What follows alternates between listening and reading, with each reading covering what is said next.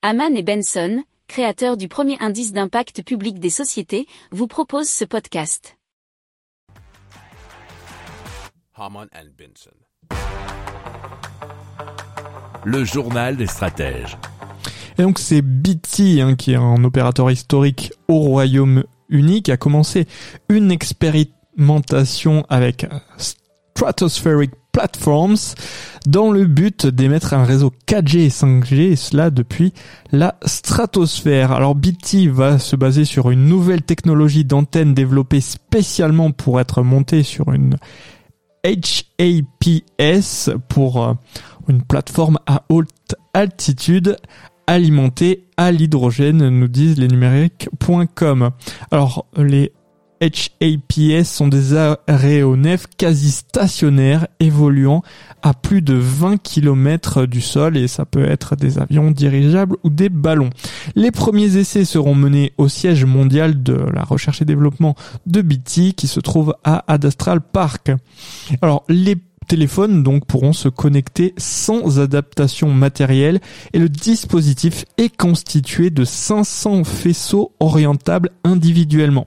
Alors une connexion maximale de 500 mégabits par seconde pourra être obtenue sur des zones allant de 140 km à 15 000 km.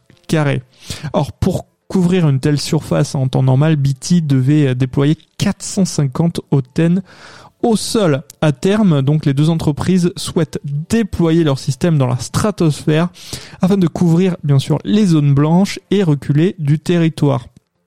Il y aura aussi le transport, euh, la sécurité maritime et les secours qui pourraient notamment bénéficier du réseau déployé par BT. Alors vous voyez euh, l'avantage pour les zones blanches, eh bien c'est un coût puisque ça fait beaucoup moins à dépenser pour des zones où il y a moins d'habitants et pour, par exemple, les transports, ben, on va éviter d'être coupé en permanence puisqu'on sera connecté finalement euh, facilement avec les étoiles, si on peut dire. Si vous aimez cette revue de presse, vous pouvez euh, vous abonner gratuitement à notre newsletter qui s'appelle La lettre des stratèges, LLDS, qui relate, et cela gratuitement, hein, du lundi au vendredi, l'actualité économique, technologique énergétique, mais aussi de l'hydrogène et puis de tout ce qu'on trouvera super intéressant pour votre vie.